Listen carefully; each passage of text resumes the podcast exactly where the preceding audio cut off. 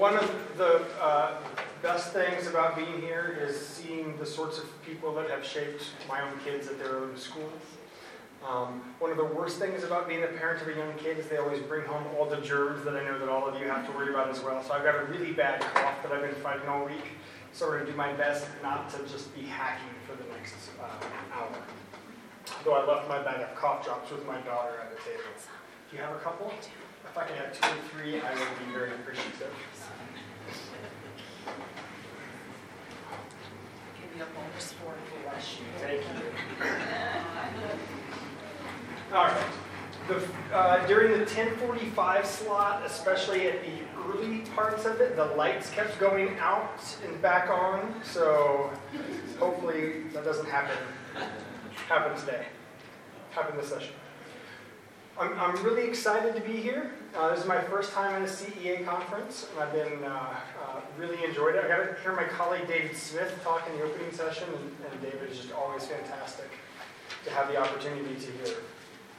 I want to let you know right off the bat um, uh, something about me, and that's that I typically am a bit of a melancholic, cynical, the glass is not just half empty, but the entire earth is on fire sort of person. Uh, my wife calls me, among other things, a Debbie Downer. You might think that I'm joking, but I had a colleague once that said that this Far Side comic reminded her of me. The bluebird of happiness, long absent from his life, Ned is visited by the chicken of depression. She said, That's you. You're the chicken. then we decided that I'm not the chicken of depression, I'm the chicken of despair. I'm not sure if that's a whole lot better.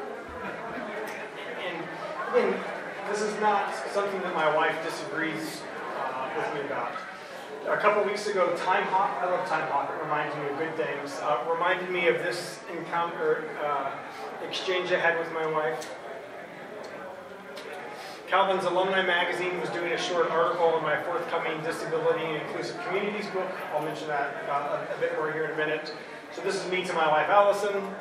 I was asked to rewrite part of the article because what I'd sent in initially had too much emphasis on what's wrong. And she's just like, have they met you?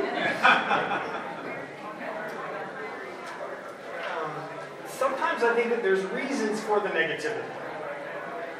And especially when I think about disability, I do, I do a lot of research these days on disability. Uh, I was uh, recently down in North Carolina and I gave a talk on disability advocacy and, uh, and injustice. And so when I think about things like that, it's really easy for me to get negative. Um, but I'm going to do my best not to be Debbie Downer today. I'm going to do my best impression of an optimist. Um, my mentor in graduate school would always say, do your best impression of a calm, cool, collected person. Insert optimist. Uh, yeah. I'm not going to be a naive optimist, uh, but I'm going to do my best to be an optimist none, nonetheless today. The primary reason for my optimism. So I, I teach at Calvin. Um, I'm a parent of three kids, all of which go to uh, Christian schools. Uh, one of our children is multiply disabled, and that comes with all sorts of, of, of, challenges, not just in terms of parenting, but in terms of interacting with schools. But the reason why I have hope today is, is this slide right here. And I'm really tempted just to explain the slide and have us all stare at it for an hour. The, the, the boy on the right is our son Jameson. He's 11. He's in sixth grade at Grand Rapids Christian, one of the schools that's often here. He's got a number of disabilities. He was diagnosed when he was about six weeks old as having chromosomal abnormality, so he's missing part of one copy of one chromosome. He's also had one part of another chromosome and a third chromosome, played Red Rover, and sort of stuff's in the wrong space part of uh, uh, the way that affects him is motor control and balance issues. He went to, for Halloween last year as Jack Sparrow from Pirates of the Caribbean, and he walked like drunk, drunk Johnny Depp. Great. Um, physical stuff is hard for him. It wasn't until about a year and a half ago, when he was about 10, that he learned how to run. And he still runs on his toes a little bit. So physical stuff is hard, but he's also got an autism diagnosis. and oftentimes that's the, the sort of the hardest part is seeing the social impairment that goes with it. He can go into, I remember the first few years uh, we were at in Grand Rapids, and I would drop him off at the elementary school. And he's not able to tell us how his day so we drop him off, we pick him up, and I drop him off the playground, and like there's 600 kids running around. And for much much of his own time on the playground, it was almost like he was the only one there. He was just sort of in his own headspace. Kids would come up and talk to him, right? but the social impairment made it hard for him to. Yeah. And, and so a couple weeks ago, his school was having a time at Sky Zone. One of the kids that goes to the school is uncle or grandparents or somebody who owns the local trampoline park. And so they rented out, and all the fifth graders and sixth graders have a, a, a, trampoline. I was thinking, like, you know what? Life would just be easier if we didn't take them thought was in my head. Um, but I was like, no, I wouldn't. Jameson, do you want to go to the uh, Sky Zone party? And his first response, whenever you ask him a question that he's not anticipating, is just no. This is default. No. Okay, now I gotta. Right? And, and the thing was, I just, I, was afraid of how kids were going to treat him. Right? And again, I love, this is his fourth year at the school. He's got some fantastic friends there, but just anything new, I just worry what's the dynamic going to be like. And since he can't tell us later what stuff is like, we're often sort of, right, we're those parents that hang out in the back and just stay there the whole time. Um, so I went and I took work and I didn't ever open the work. And I saw this like 10 minutes after getting there. And one of his friends showed up and sought him out and started playing with him. And the thing that I love best about this photo is Jameson's leading his friend. He's not the follower here, he's the leader. And it really meant a lot to me. Um, and, and so when I think about this photograph, right, like all my parental concerns about the future, well, they're still there. There's a little bit of hope. When I think about uh, my job as uh, an academic, I teach at Calvin College. I don't want to use my phone. Um, when I think about the struggles that our disabled students have, I had a, a, a pretty typical uh, growing up, I think. Um, and I don't remember having any kids with disabilities in my school. The law that said they had to be there was passed the year after I was born, 1976. Federal and state law says that kids are to be educated in the public school where they would normally, if at all possible, in my school district in central Ohio, bust them other places. When Jameson first went to school, we realized that he was being bused past the uh, public school we could see from our back porch so that they could magnet all the kids with disabilities because it was easier to segregate them in the same classroom.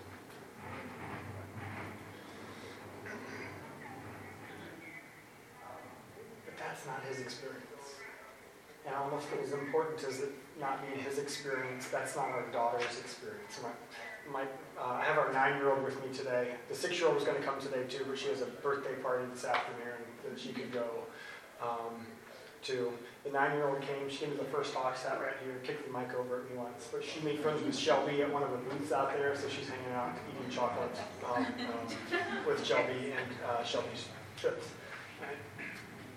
But I think about what my daughter's experiences are like. One of my favorite stories to tell. I like to tell stories with teachers, and you like stories too. Uh, when we first moved to Grand Rapids and sent our kids to Grand Rapids Christian, about a month into it, uh, Emmeline, the nine-year-old, just said, I made a new friend. Great. What's their name? I don't know. She gets that from me about the names. Well, you know, I drop you off at school every day and I pick you up in the afternoon. Like next time we're there early enough to go to the parking lot, tell me, or to, to the playground, tell me, right? And, and we'll try to seek him out. What can you tell me to help find this student? He's got really curly hair. Okay. So the next time we got to school early enough to get there, turns out this new friend of hers with really curly hair is in a wheelchair. And it didn't dawn on her for days to say that the way to pick him out versus everybody else is look for the wheelchair. Just, that's beautiful.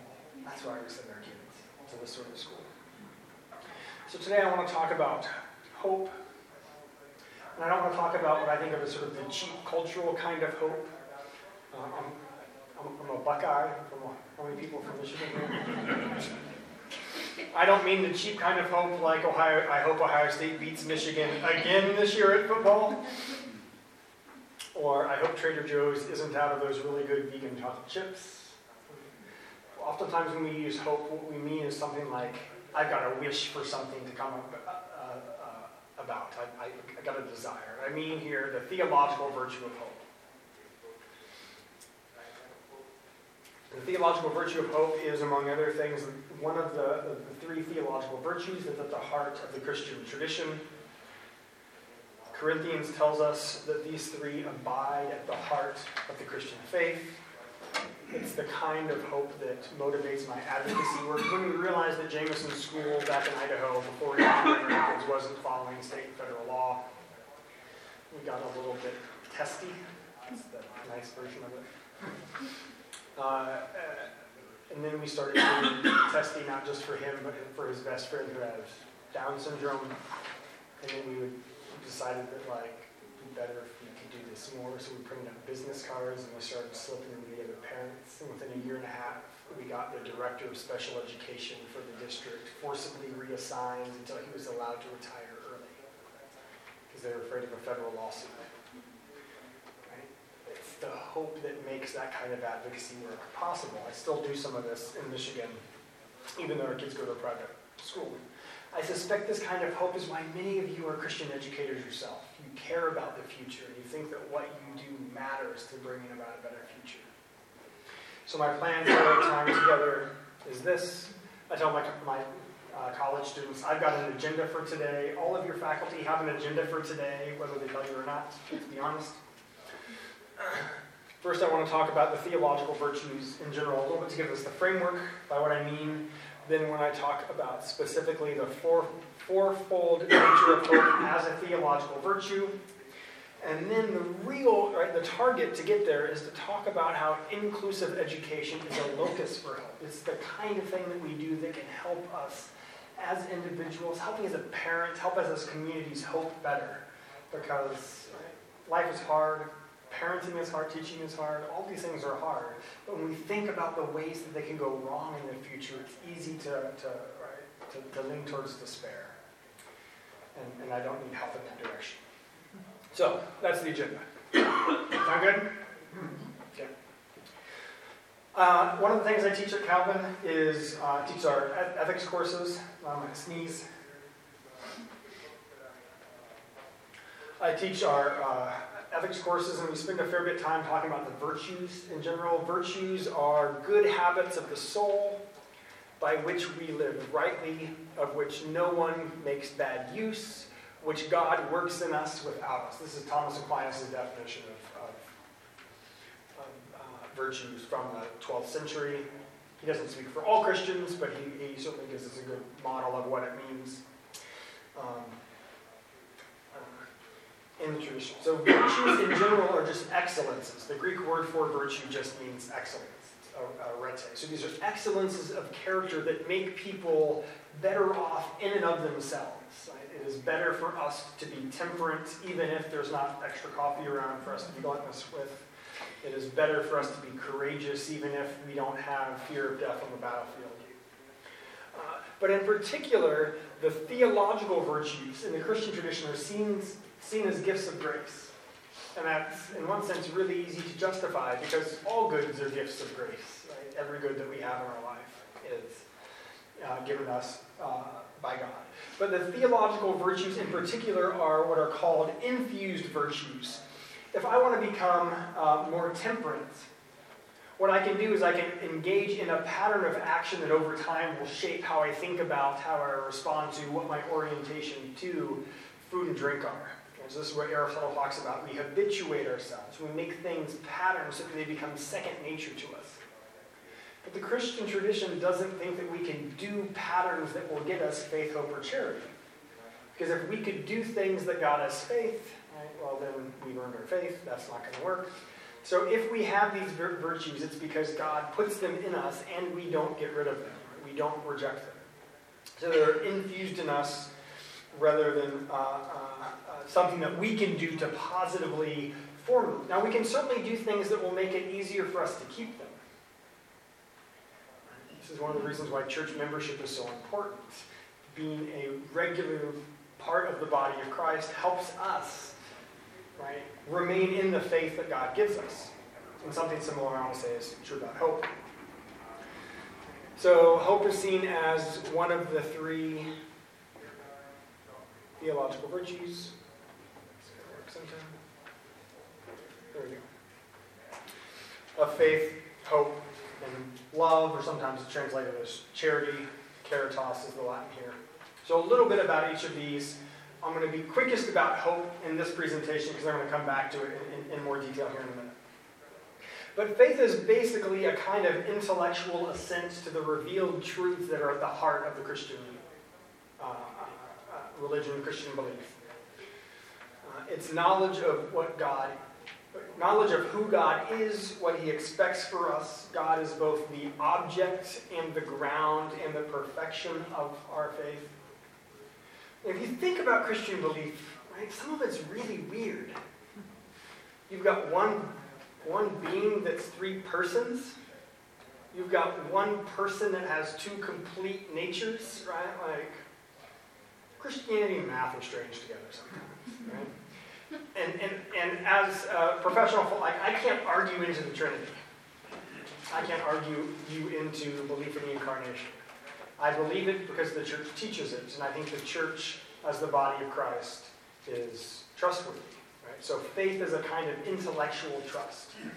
Hope then builds off of faith, where the things that we say that we believe because things that people that we believe are reliable tell us are actively in charge of bringing about the perfection of that. Right? So um, the Trinity is weird, but Christianity also says that one day there'll be no more tears, no more death, no more suffering and like, if I'm honest for a minute, that makes no more sense to me in terms of my experience. Like, what would that look like?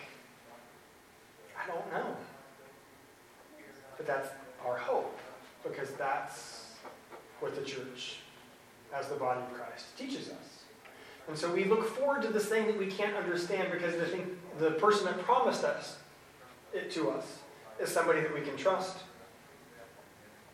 so faith is a kind of trust that the one who's revealing to us about our faith can be believed. And then this leads to, to love, or in some uh, translations, charity. This is going to be the, the, complete perfection of our desires, of our natures as human beings. Uh, the first hour that I was giving this, Emmeline, our nine year old, was sitting in the front, so I could use her as an example. She's still going to be the example, she's not going to be here. Uh, so, so, I think that how we love our kids, how we love our spouses, how we love our friends is pictured on, right, uh, how we're supposed to love God. Uh, my nine-year-old has, has, the day off because her school has professional development. She wanted to come to, right, to South Bend for a conference. Why do you want to do that? Well, because Dad, there's three of us, and we don't often get like alone time. This is a way of just me and you. You do love me. Right? It's a desire for union of some sort with the person that you love. And if I love you back, I want what's good for you. Now, this is the hard part as a parent. Right? Knowing what the good is that we really want for our kids is, is hard.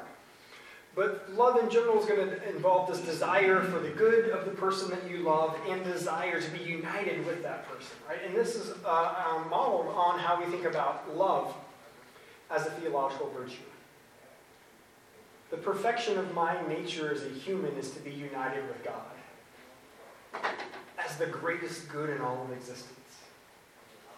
And if I am united, if I desire God for God's own sake, and I desire to be united with God, then I'm going to be united through that desire with everything else that God loves too. This is why you can't love God and hate your neighbor. This is why you can't love God and hate your neighbor. This is why you can't love God and hate the earth what it means to be rightly united to God is to be rightly united to God in union for the good of all that He has made. Right, so there we go. That's three weeks of my ethics course in about 17 minutes. I want to talk more about hope in particular. So on to the second part of my agenda.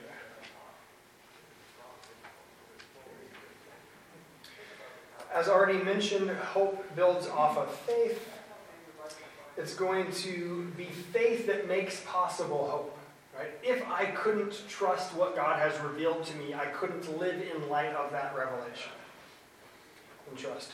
Hope is the reaching out for the goods that are revealed as part of our faith. It strengthens the will to allow us to uh, withstand adversity. So, if there wasn't any adversity, we wouldn't need hope. Just like once we see God face to face, we won't need the theological virtue of faith because we'll be direct access. Right? So, this is in, in, in the most misquoted, pa- well, that's probably an overstatement. One of the misquoted passages of Scripture, when right, how many weddings used 1 Corinthians 13 as the object of the wedding sermon?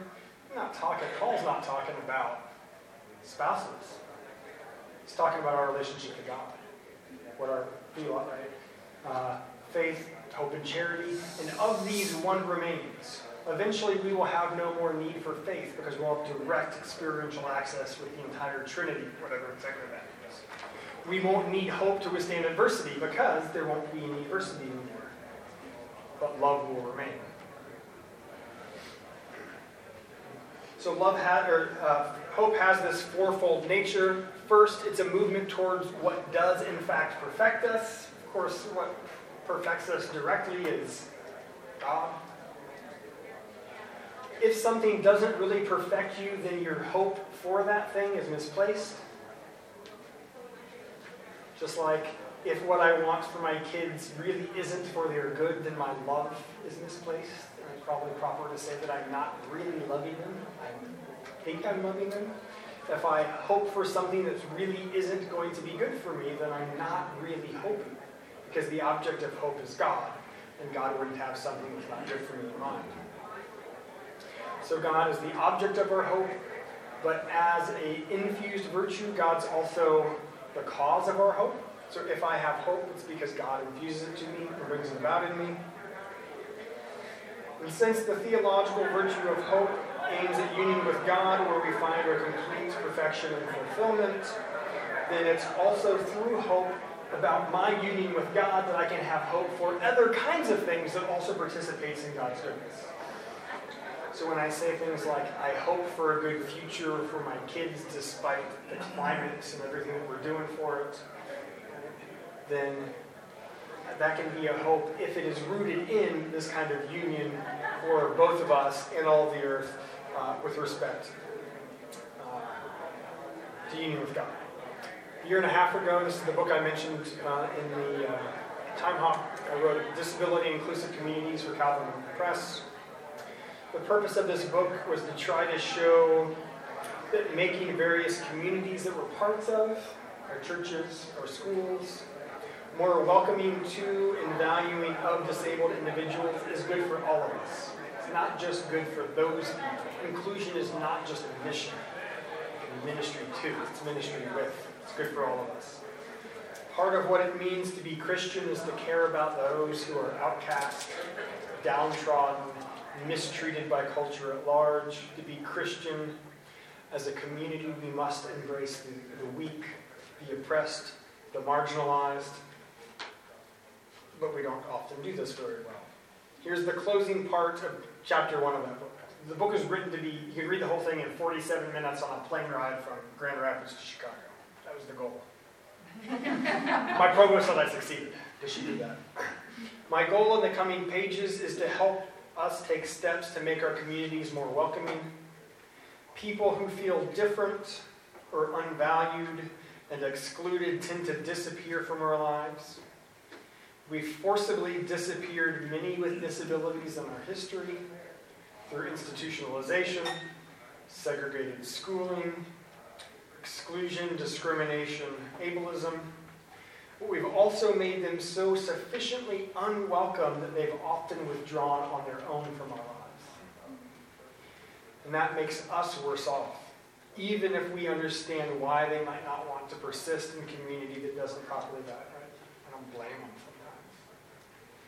We're worse off and they're worse off. Let's try to better understand individuals with disabilities.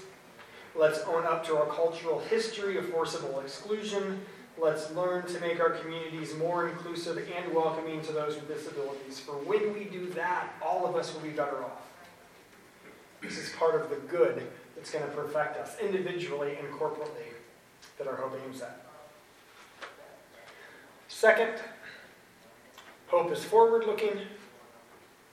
The good that we seek in hope is a good that we don't already have. Nobody hopes for what they already have.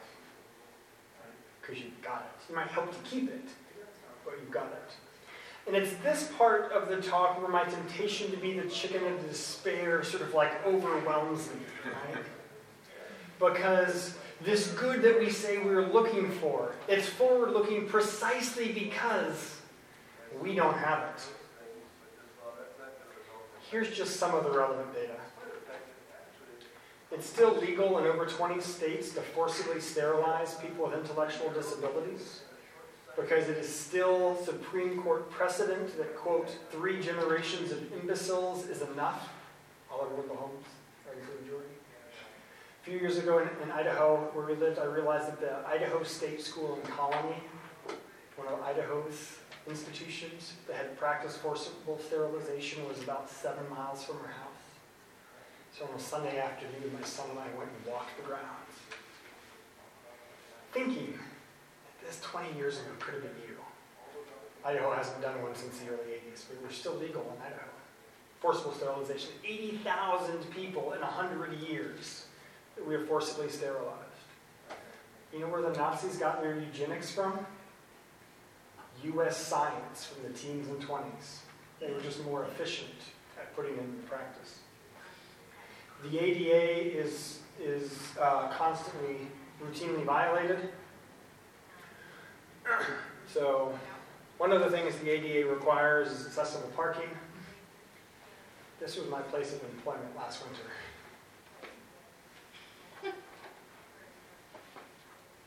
Walking over from the hotel this morning, maybe used the Sky Bridge. Did you notice the door to get you from the Sky Bridge into the convention center didn't have the assess, uh, power assist? If it takes more than nine pounds of pressure to open that door, it's in violation of a law that's been on the books since 1990. Our own son's experience with IDEA being violated by state and federal law, Individuals Disability, uh, in, uh, Individuals with Disabilities Education Act, initially passed in 1976, renewed in 1990. I've been into 20 some schools and I've not yet been as an advocate and I've not yet found a school that's doing everything the law requires. We still use disability related terms as slurs in our culture. You might have heard of the Spread the Word to End the Word campaign about retard, but idiot, moron, crazy, right? All these terms that many of them for a long time were legal diagnoses which were used to forcibly sterilize and separate from parents are still just tossed around as if they were nothing. Children with disabilities, uh, 82% of children with disabilities report being bullied at school. That's double the rate for children in general. Now, it's bad enough that 40% of our children in general find themselves bullied at school, but you're twice as likely to be bullied if you have a disability increased risk of sexual assault. 83% of women with an intellectual disability, 83% have been raped, compared to 15% of the general US population. 40% of men with an intellectual disability have been raped, compared with 3% of the uh, non disabled adult male population. Increased risk of police violence. Right? There's been a, a, lot of conversation in the last 10 years about uh, violence towards people of color legit topic, right? I'm not trying to minimize it, but the data suggests that you're at a higher risk being disabled, especially autistic, for police violence than if you're a person of color. And if you're a male person of color who's also disabled, right, it's just astronomical. Um, this is one of the books that I get some of my not very pleasant stuff from. Mark Sherry wrote an entire book on disability hate crime. The rate of conviction of violence against people with disabilities is 5% conviction rate versus a 70% assault conviction rate in general. So you're more likely to be assaulted and you're a lot less likely for the person that did it to be punished. Disabled adults are less than half as likely to be employed. The gap is growing. Many of them who are employed are employed at sub-minimum wage, right, because of a loophole in the Fair Labor and Standards it's possible, uh, as Goodwill often does, to pay disabled workers as little as $2 an hour rather than the federal minimum wage. Selective abortion against prenatal screenings. Even among Christian circles, the percentage of self identified Christians that engage in prenatal screening before IVF, which is also eugenic, is about the same as the general population. Issues about less good health care, the way that we present disability as something to be feared or pitied. Right now at Calvin, uh, uh, as uh, earlier today, uh, Tim Tebow was speaking at Calvin, and he's named for the, known for the uh, Night to Shine proms. Look at this wonderful ministry we do for kids with disabilities. Right? I texted a colleague who's there. I was like, ask him my question. Why do you think kids with disabilities need their own problems rather than fighting to make them welcome with the ones that are already on the books? Mm-hmm. I don't want my son going to a special prom. I want going to the same prom because he gets the same opportunities. This is not your pity project. Work to make your community better. Good thing about there. Um, this was a national, I, I sometimes don't have very good self-restraint. This was a national autism campaign by one of the largest autism research groups at New York University uh, a number of years ago that involved ransom notes from autism. We have your son. We will make sure he will not be able to care for himself or to interact socially as long as he lives. This is only the beginning. I wonder why we've got problematic cultural understandings of autism. I don't know a single autistic adult that likes Autism Speaks by the way? The Light It Up Blue campaign. Find autistic adults in your local communities and find out what they really think about Autism Speaks. Adults with disabilities are 40% more likely never to attend a church than non disabled adults. Wouldn't it be nice if the place that was most welcoming of adults with disabilities was the church rather than less likely? One of the reasons why is because the church campaign and is exempt from the ADA. You don't have to have your churches accessible because churches had a massive campaign to write the law so they didn't have to follow it. Christian schools often don't accept kids with disabilities because they don't have to. And we found out that uh, Idaho schools violating uh, state and federal rights. We called the local Christian school. We said, hey, we've got three kids. One of them is in, in first grade. We're thinking about transferring him over even though it's October. Great, we'd love to have him. Okay, but just so you know, he's disabled. Not a problem. Our entire facility is on the first level. There's no stairs. Great. Kind of walks like he's drunk, but he can use stairs. He's got intellectual, emotional, social disability. Sorry, we don't do that. It's too hard. Your kid's not worth the time. So my hope, that's the end of the negative stuff. I'll get better now. My hope is for a world in which our son is properly valued. But that's not the present good. What happens when he graduates? The data angers me precisely because the world does and will continue to mistreat him and others like him. Because they see him as a disability, not as a person, as having less value simply because of his diagnosis. The future good that I want is not yet here. Third, the future good that is hoped for but not yet here is going to be arduous or difficult. Think of all those problems I just mentioned. And honestly, my, my it's, it's longer than that list. A few weeks ago, I gave a talk at North Carolina on disability. uh, uh, advocacy and justice. And that was an hour long presentation of just all the injustices that people, well, there's an entire hour of more than, but not all of the injustices. What would it take to fix those problems? How do we get there from where we're at? Where that picture I showed you of Jameson and his friend is not just a glimpse of his life, but every moment.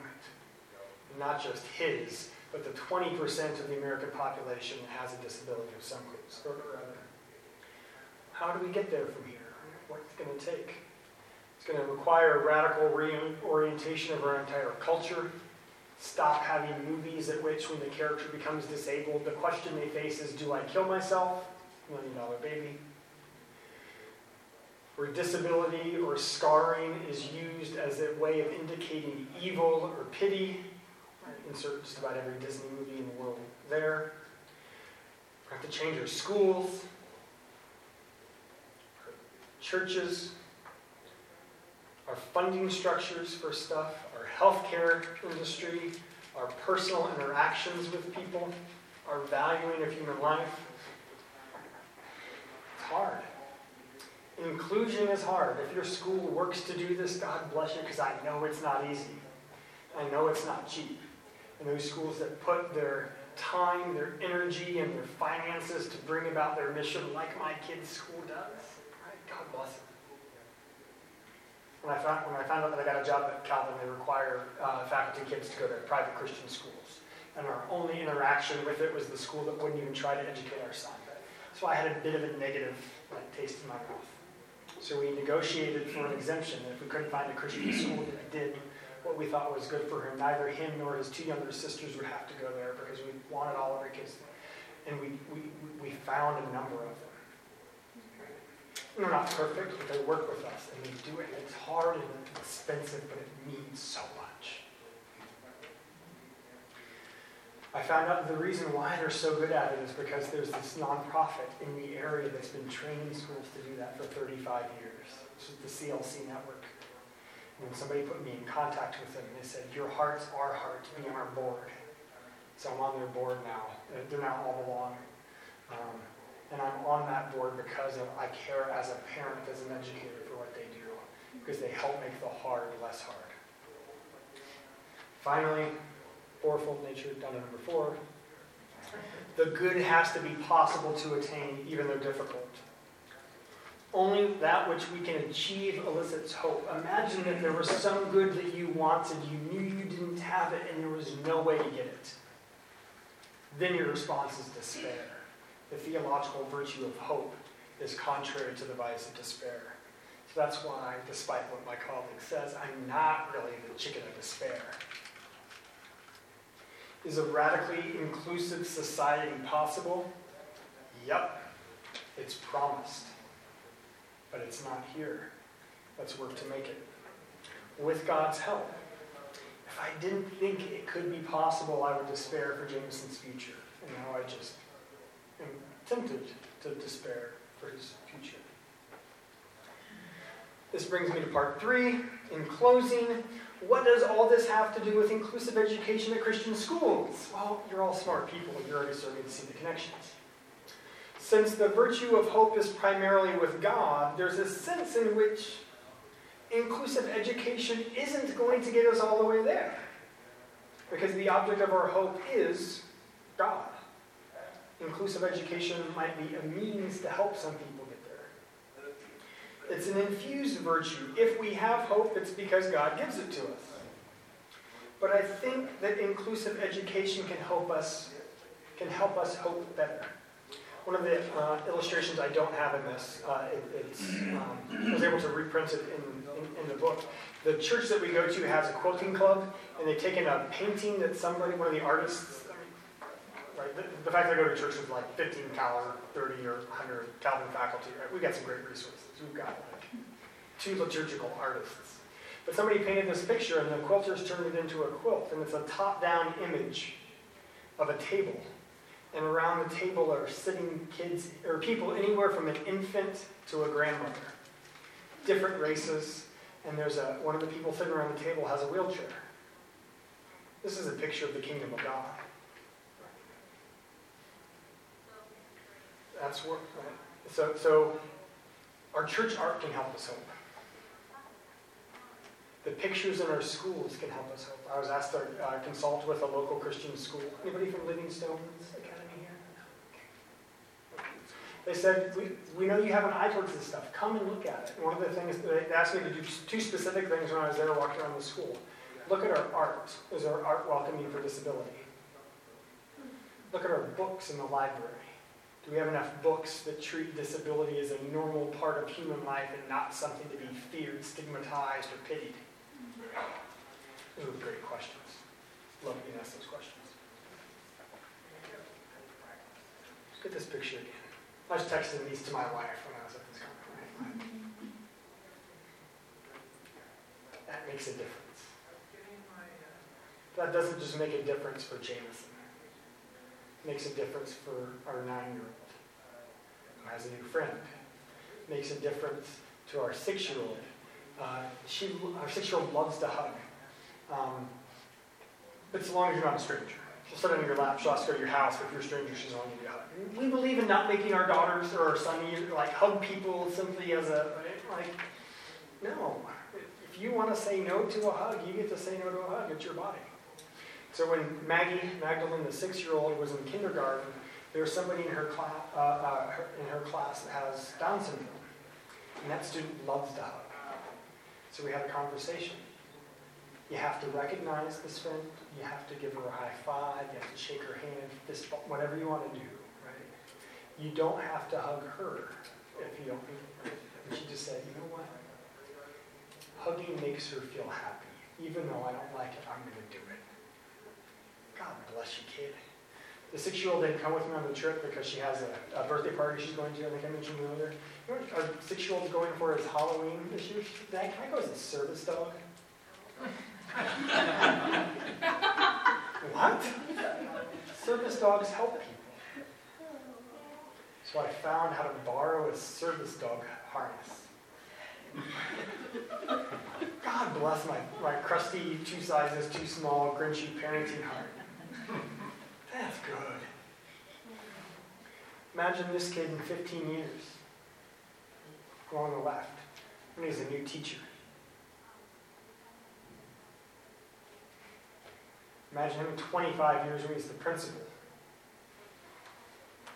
35 years when he's the chair of the board on the new fundraising campaign for a school district. Or when he's an architect designing a sky bridge to get from a hotel to a convention center. Or he's an architect designing a church.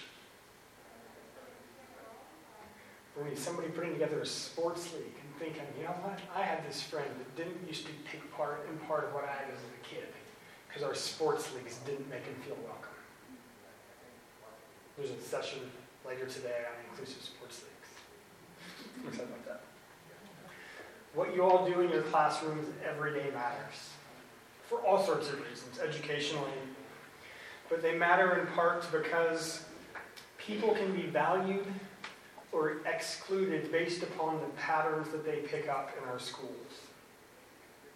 It's going to make a difference to the kind of world that my son inherits. I've been reading a book called Academic Ableism by Jay Dolmage, and it's really primarily written at uh, higher education. And higher education, in many ways, is even worse than primary and secondary education. But Dolmage writes The classroom shapes larger communities. Or think back to those of you that were David Smith's talk this morning. Enormous cultural power as teachers.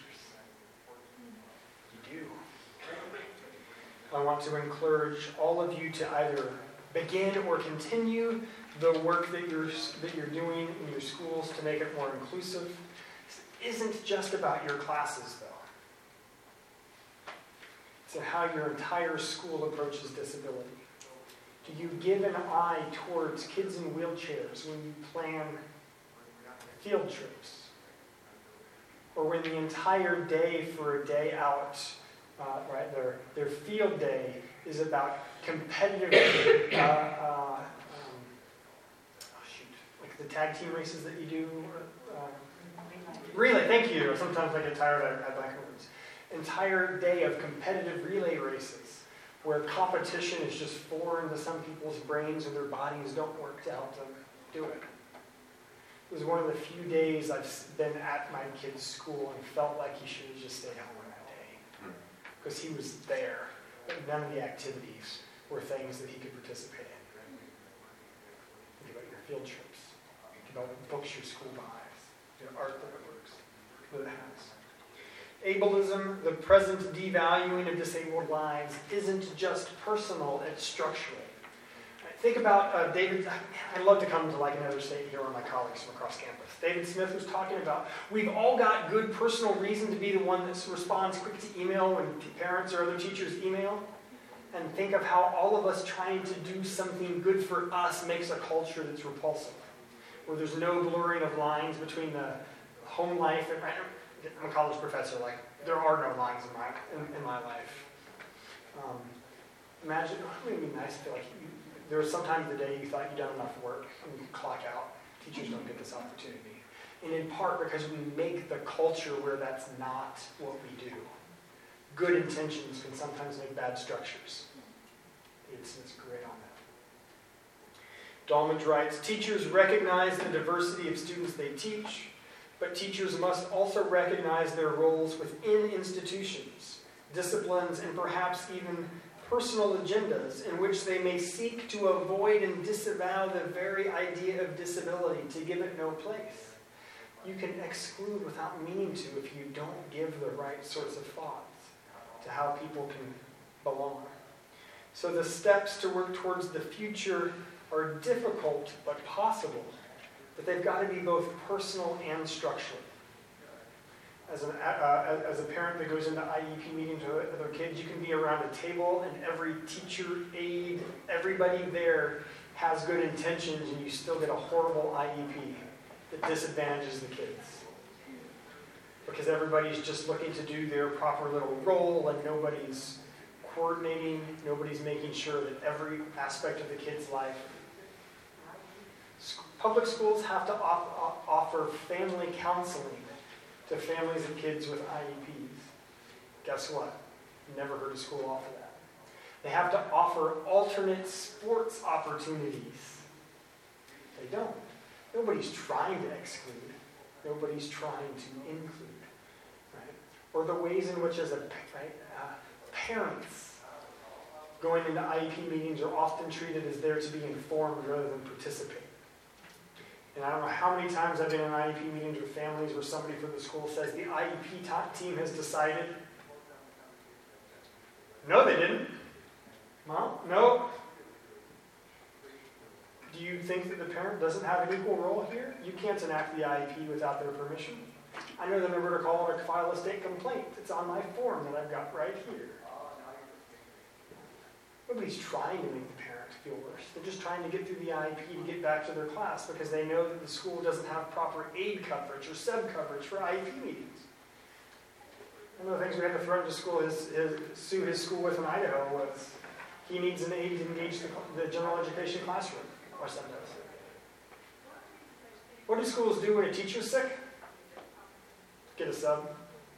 What do they do when an aid's sick? Don't push the kid in. You're not giving my son access to an education in light of a teacher or staff illness simply because he doesn't, right, because he has a disability. Guess what? It's a, it's a discrimination lawsuit. And if I can get other parents to sign off on it too, now it's a class action. How about you change your policy? Schools sometimes don't Forest Hill School, where I go into sometimes. This is the school that our son would go to if he didn't go to Grand Rapids Christian. Every fight we had in Idaho, we had at, at Forest Hills, and they were the, supposedly one of the best schools in Michigan. The first meeting I went into for another family in Forest Hills, they admitted to having changed the student's placement without notifying, much less consulting the parent. I just said, we're stopping.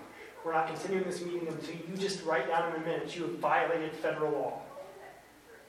Every meeting I've been into in that district since, they send legal counsel. They're not looking out for the good of the student.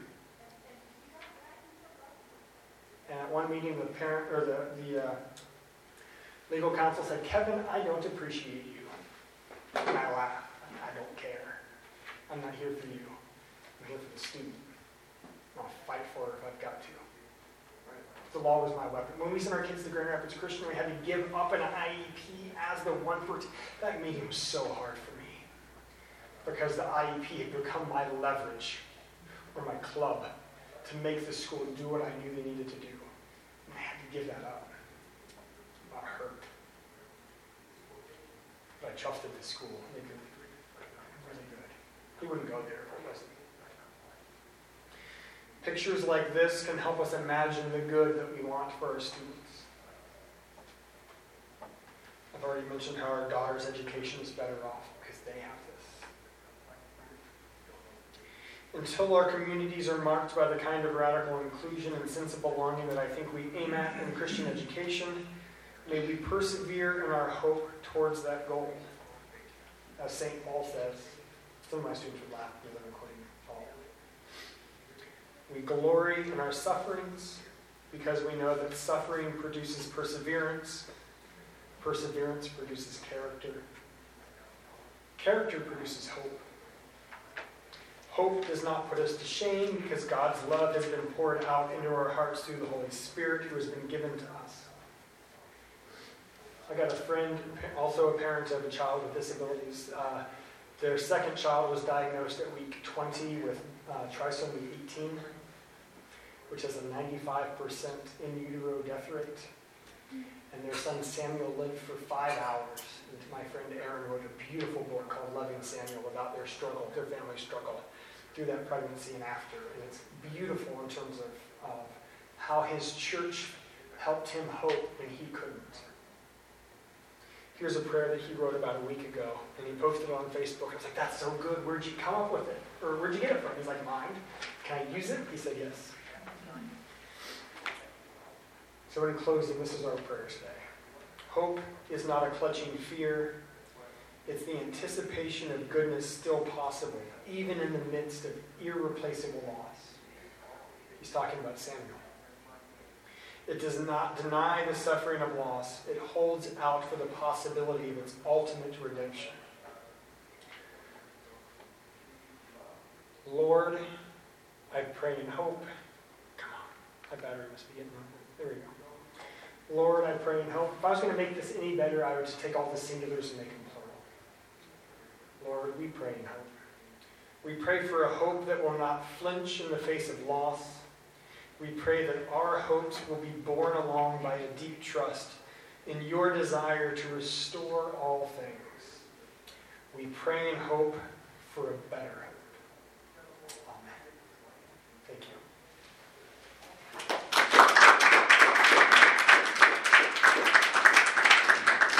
So we've still got eight-ish minutes. So if there's questions, yeah. I uh, learned recently that that atheists, I think, fear death less than theists and Christians. Really? And my guess is it's because their standard of expectation is just lower. They, they, they don't have to cling to a hope. They, they just resign themselves or accept yeah. life as is. And so as you give your talk, I, I think how much of what you have to wrestle with comes precisely because of your Christian faith. But then I think, well, Calvin kind of took care of that. He said, don't have too much hope, at least in this life. Everything you see around you is totally depraved. Totally depraved. Don't expect anything good from anyone. So, I guess without knowing yeah. it, it's kind of a personal question, but, but um, to, to, to what extent do you see these things that happen as, wow, given my expectation that there should be nothing good that happens, am I grateful for these small little things rather than having this much higher expectation that is always not being met? Yeah, I mean, it's going to sound weird because I've already announced where I teach.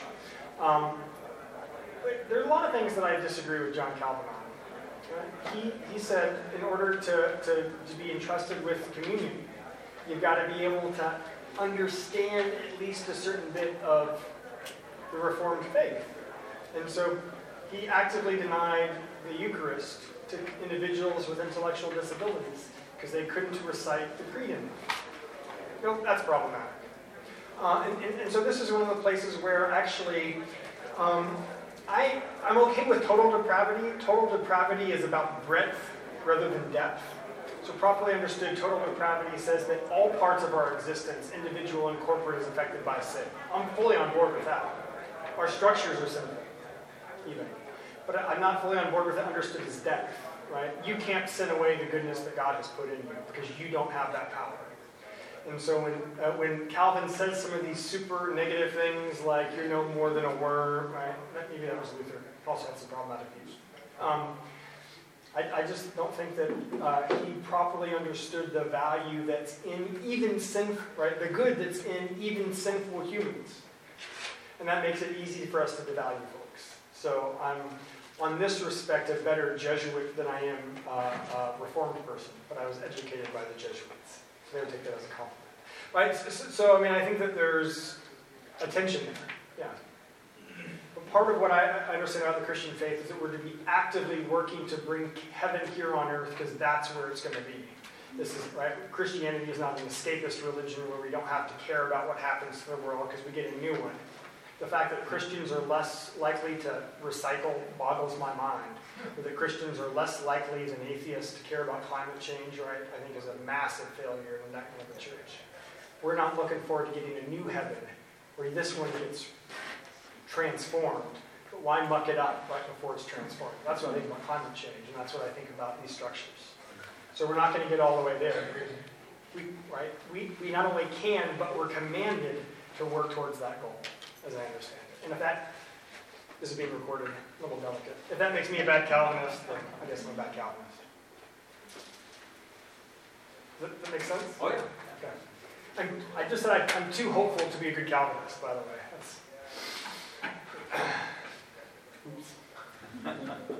Other questions, comments, discussion? I don't know if I want to ask this because I don't want it to come off as insulting. Okay. I got so thick if you refuse to answer, Yep. please feel free. Okay. Here's my question. I love your passion. Thank you. Would you be this passionate on this subject area if you yourself perhaps did not have a special needs son? Yeah. Biographically, I have to answer that question. I wouldn't be. And that hurts me to admit. The only reason, right? And Just makes you human. It does, right? But again, I think almost everybody that I know that's a disability advocate or I'm a philosopher, works in philosophy of disability, does so because either they themselves have a disability or a close family member does. And that's honest, but it's really unfortunate. I look back at the first um, 38 years, right now, wow, math is hard. Uh, 35-ish years of my life when I was basically culturally indifferent to disability. And I repent. And in fact, when I look back about how I was as a parent for this first five or six years, right, we had a disability. I thought the fact that, right, I thought this was a tragedy. And I've had to come to grips not only with that I'm a parent of a disabled son, but I'm a parent of a disabled son who thought that the right response to finding out he was disabled was to mourn. And that hurts. But right, Christianity is about confession.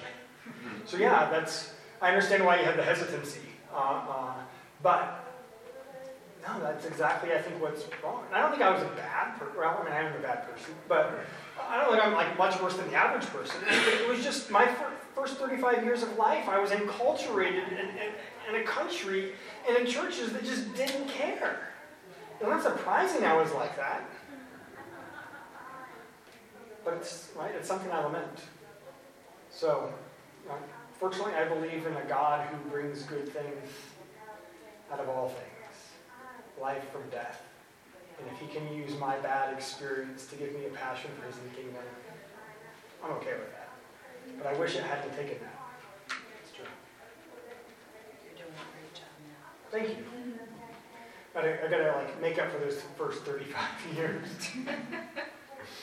That's proper Calvinist skill. Uh, I, I'm really good at that part of Calvin, but I'm also I got a number of friends that are Catholic, and they say that I've got the honorary Catholic guilt card too. So I don't know like who gets that card. Like you know, like I don't know who wins that football game. Whichever one's from Ohio. Anybody else? I'm really easy to find. Find me on Calvin's website or kevintimpe.com going to contact. Uh, and, if you want to follow up later, somebody from the first session asked me for some of the citations on some of my depressing stats that I have to get from Edinburgh. Feel free to follow up. Um, appreciate your time, your thoughts. Go, go to your own communities and, and, and, and make it like that picture. Thank you.